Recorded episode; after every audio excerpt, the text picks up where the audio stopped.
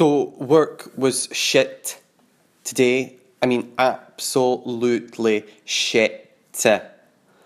Cannot even say how shit it was. I went and uh, had a huge argument with my boss because I turned up late, 10 minutes, and I, I don't even know, I think the bus was running late, it was just one of those things, and I said, don't, don't, don't lay into me, you know, I'm going through a lot of shit right now, I didn't mean to be late, it won't happen again, I try my best, you know, I'm never normally late, and she was like, don't bring in your personal life, I was like, I wasn't, I've not even said what's going on, eh, but we've all got personal lives, you can't cut that and separate it, blah, blah, blah, and I screamed at her, and I, I, I shouted, and now I'm going to be reprimanded by HR, and I, I don't want to tell Graham what's happened because he's going to be a fucking spastic about it. So I said, I told, I called her a fucking cunt.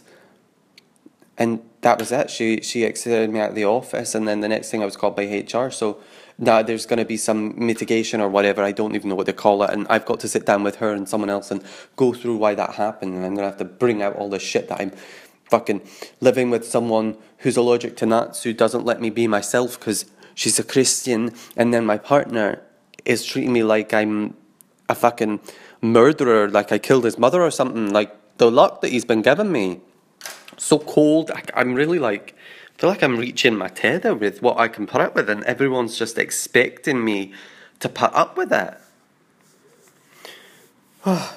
anyway, Graham came back from work before and was very sweet. Oh, I, I say very sweet because he gave me a hug and he gave me a kiss just on the cheek. It was more affection than I've seen in the last two days.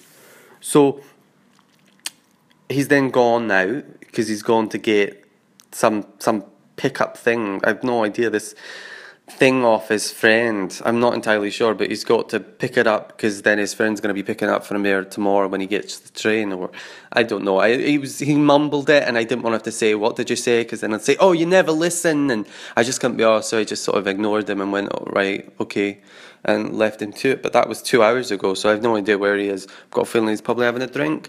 And could I care? I couldn't fucking care less. But what I've already done is prepare his tea. I've already crushed up one little pill, and that's in there. And call me crazy. It is a little bit crazy. And part of me is like, God, if he comes back with a shitty attitude, then I sort of don't want him to come back. It's awful that I'm saying that. I don't know. He's he, he I don't know he sent a message before saying, I, I asked him, like, oh, how's it going? Hope everything's all right. One word response, fine.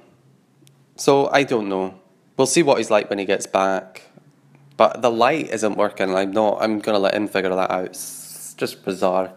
I don't like my life right now, that's for sure. Fucking thing.